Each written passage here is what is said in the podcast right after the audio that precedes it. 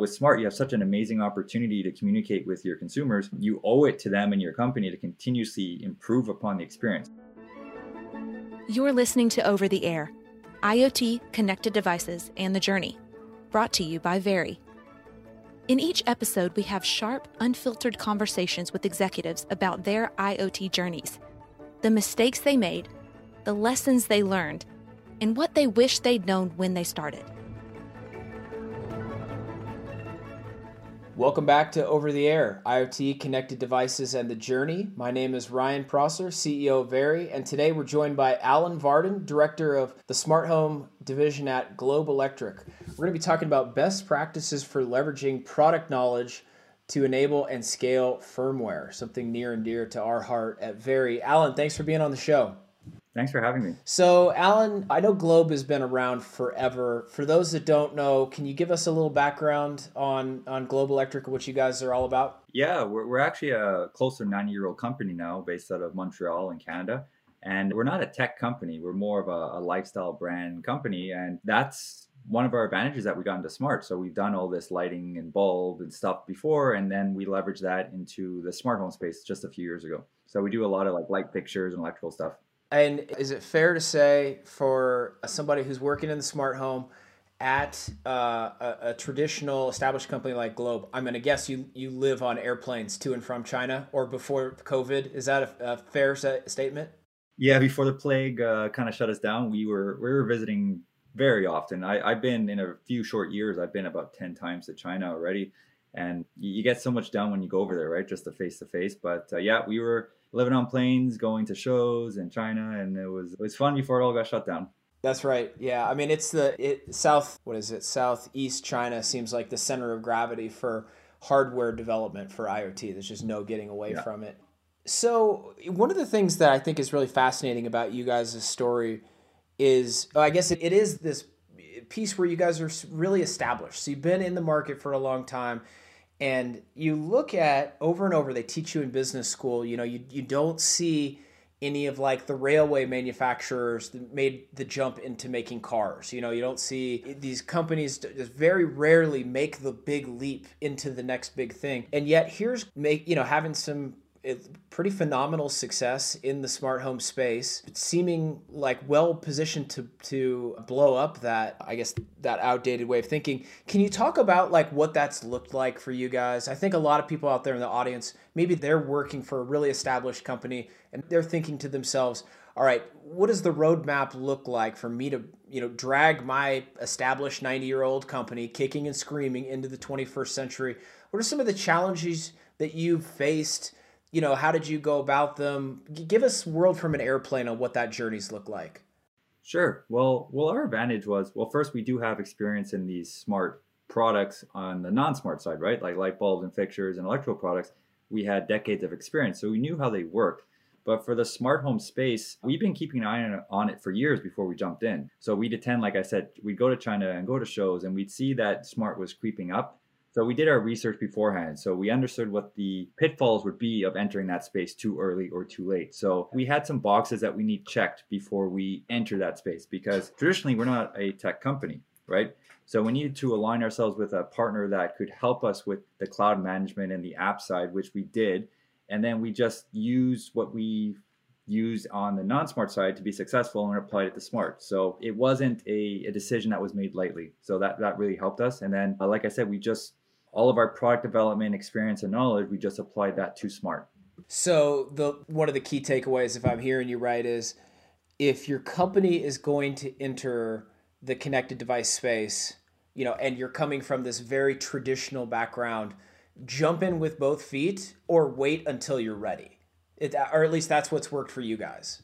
Yeah, if, if you jump in, if you jump without looking, you're, you're going to get hurt. So especially with this type of space, it's very public, right? Uh, you can't just put a product out there and, and kiss it goodbye. It's you will get feedback from your consumers, and if it's not done well, you're gonna get negative feedback, and it's going to hurt your brand. So that's why we were very cautious before entering. But when we did, like I said, our our main advantage as a company is that we're we have a tremendous speed to market. We don't take two years to develop a product.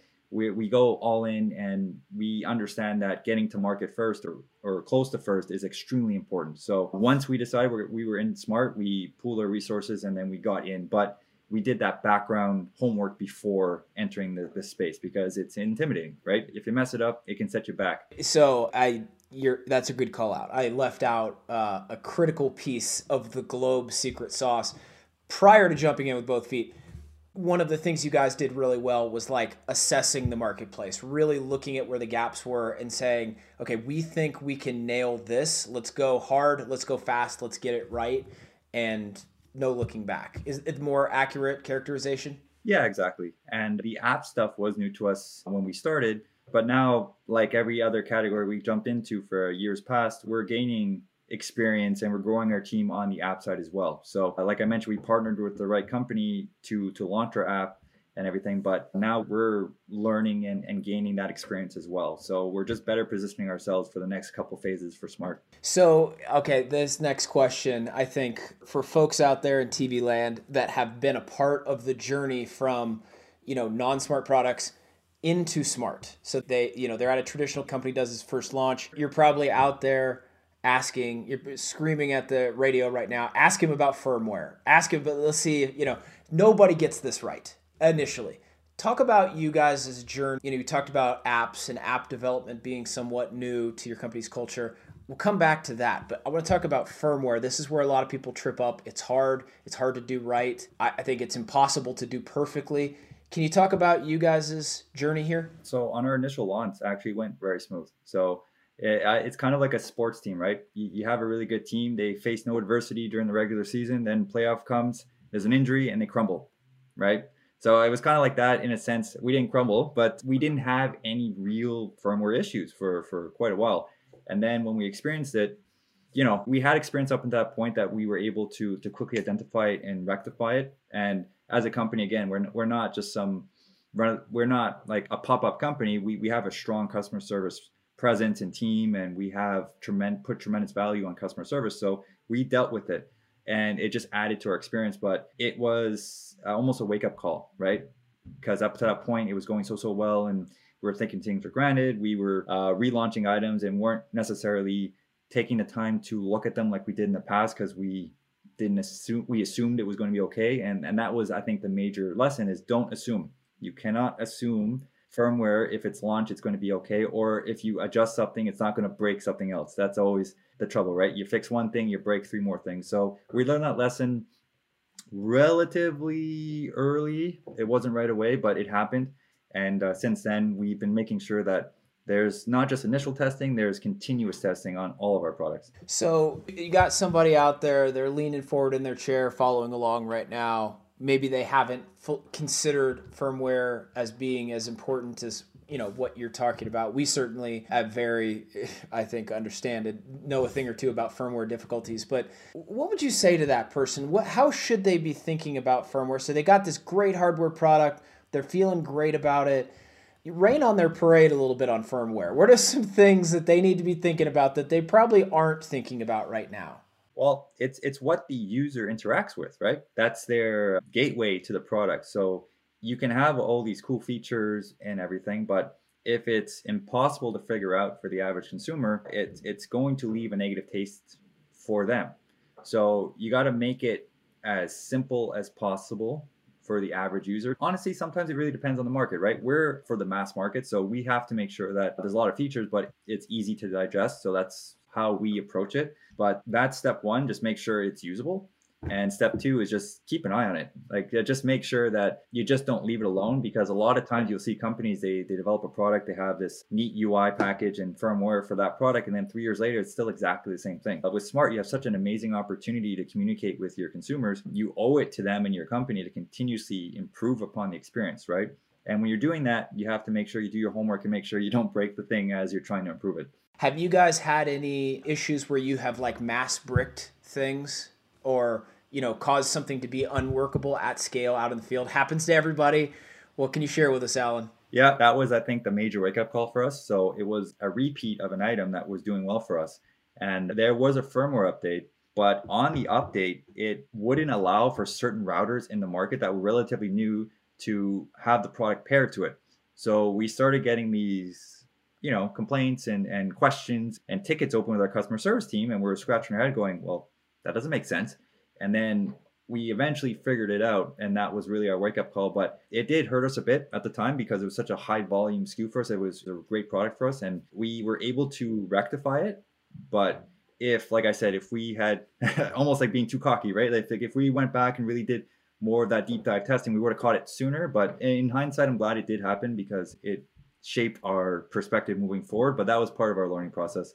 And based on what I'm seeing, it does seem to happen to everyone, even to the best of us and the biggest companies. And you'll see it all the time going in an app store. I updated my app and now my camera doesn't work. Or I updated my app and now all my grouping's gone and my scheduling's gone. So it, it happens all the time. But it's really what sets us apart and other bigger, better companies, or better, but bigger companies apart and other companies apart is the ability and the willingness to fix it. Some companies just don't, right? We're in the kind of the wild west right now of smart where there's so many companies doing so many products you just you don't know right now. That's right. Uh, speaking of like technically difficult things, you know, one of the things I always love to ask leaders on this show is this concept of you know the wrong side of impossible so you know these technical challenges that you have to solve no one else has solved them maybe they haven't tried they haven't identified the opportunity they just couldn't whatever the reason is. You have to solve that in order to arrive at the other side and have something that's unique and valuable. Can you talk about what wrong side of impossible looked like for you guys at globe? What did you have to solve? What did that journey look like?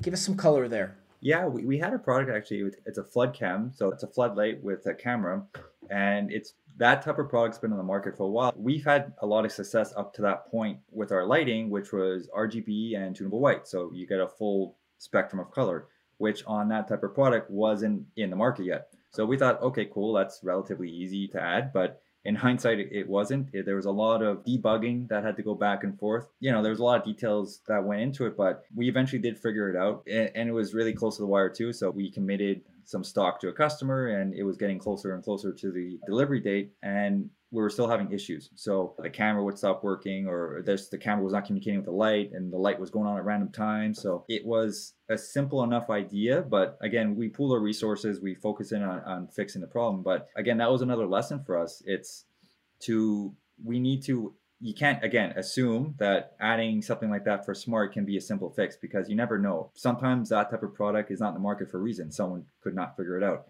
So we're glad that we did. It, it did launch uh, a few months ago actually and it's been doing quite well for us right so far. We expect it to do much much better as you know the word gets out but it's been a cool product for us and a good experience for us so far.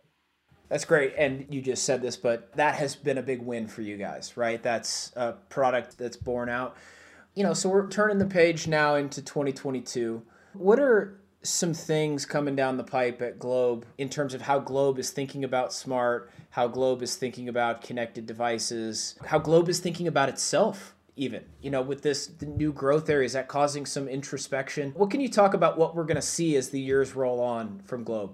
Yeah so globe views smart as the future for us right? Like it's just going to continue to grow as more and more people are, are investing in smart homes and smart devices, it, it's just going to grow. Up until now, we focus on the inside of the home. I think the focus for us in 2022 is going to be the outside. So, uh, uh, landscape lighting, more security lighting items, decorative outdoor lighting items, holiday lighting items. So, really, the focus would be on the outside of the home. And overall, just continuing the improvement of the app experience, right? Like I mentioned before, even though, let's say, our light bulb, we've done quite well with it and the UI is great, we're just going to be adding more and more features to it. So that's really our focus is, you know, improving upon what we've done and also looking at other areas of the homes that we haven't tackled yet and adding to our overall assortment to make sure that when a user invests in Globe, they can invest all the way if they choose to for their home. What do you think would have a bigger impact if you could only turn one of these knobs to 11? The other one has to stay where it's at. Price or features and functionality in the smart light space. If you could if if Globe could really just put one of those two things on steroids, price bring price way down through some breakthrough or you know roll out some of the things you're talking about that's new and different and unique in terms of functionality or offerings. Ideally it's both. Don't but, give me both. yeah, yeah, yeah. But you know, for me it'd be features because that's how you truly differentiate yourselves from everyone else, right? If you're looking at a standard LED bulb, it's price because you're, going to want to get that volume. You want to you sell it to that customer.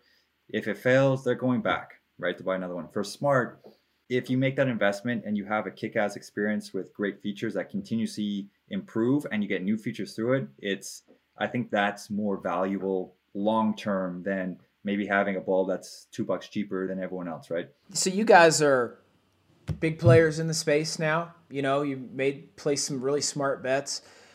Who out there in IoT land are you looking at outside of Globe and that you think is doing good work? Bonus points if this is, you know, somebody that maybe others haven't heard of. Like are there folks in adjacent spaces? Obviously not other lighting competitors. But the Globe is number 1, that's it. But you know, as far as, you know, maybe in the switch space or maybe in a totally different space that you interact with personally, who's doing really good work in IoT connected whatever that you're looking at and saying, "Man, I got to tell more people about this product or this company." There's a lot. It, it's I find there's very few like a Globe that kind of focuses on almost everything.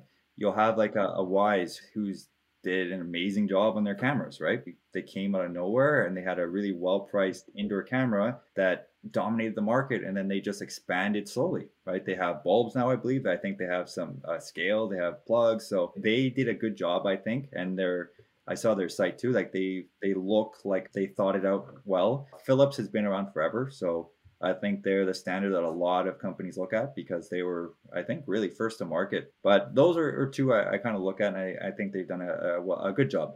The old Philips underdog story. We don't hear that. no, but that's cool. Wyze, Nice little shout out for Wyze. So I'm just looking at like some of the key takeaways for today, just reviewing some of the things we've been over.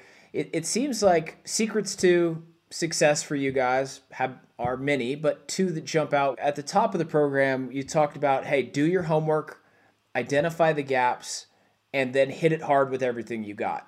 And I, I think each one of those, I've seen companies mess up, you know, and I've seen a lot of companies mess up all three of them. You know, don't do the homework, don't think too much about the gaps, and then get in kind of halfway and see what sticks. We, in fact, I think we see that far too often. And and then the other piece, not many people are I don't know, as jazzed about firmware as we are, but firmware is hard and critically important to success. And even Apple bricks their phones. You know, Apple, one of the most valuable companies in all of the land. Firmware is hard, and getting it wrong is a big problem.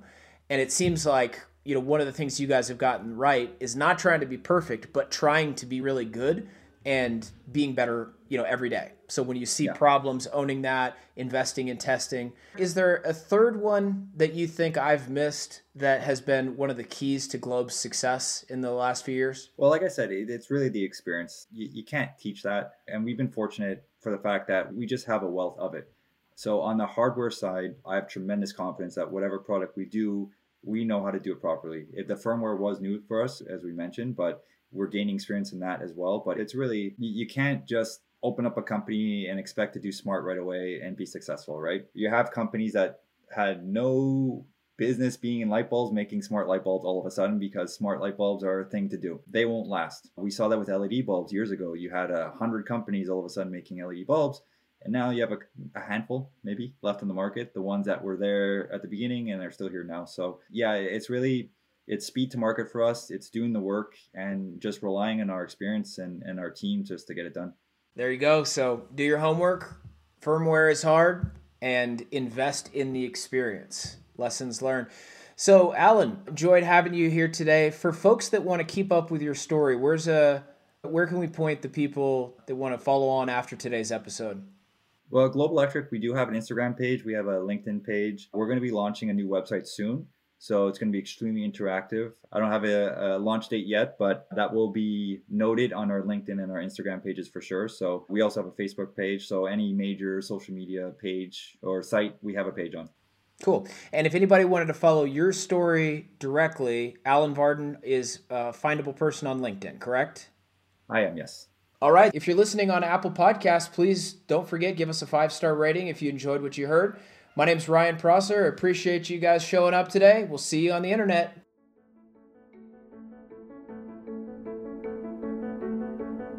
You shouldn't have to worry about IoT projects dragging on or unreliable vendors.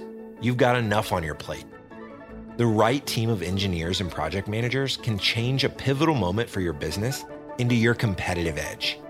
Very's close knit crew of ambitious problem solvers, continuous improvers, and curious builders know how to turn your ideas into a reality on time and up to your standards.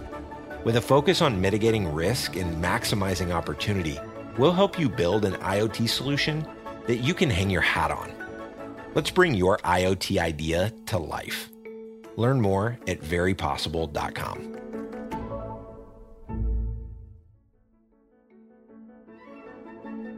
You've been listening to Over the Air IoT Connected Devices and the Journey. If you enjoyed today's episode, make sure to hit subscribe in your favorite podcast player and give us a rating. Have a question or an idea for a future episode? Send it to podcast at verypossible.com. See you next time.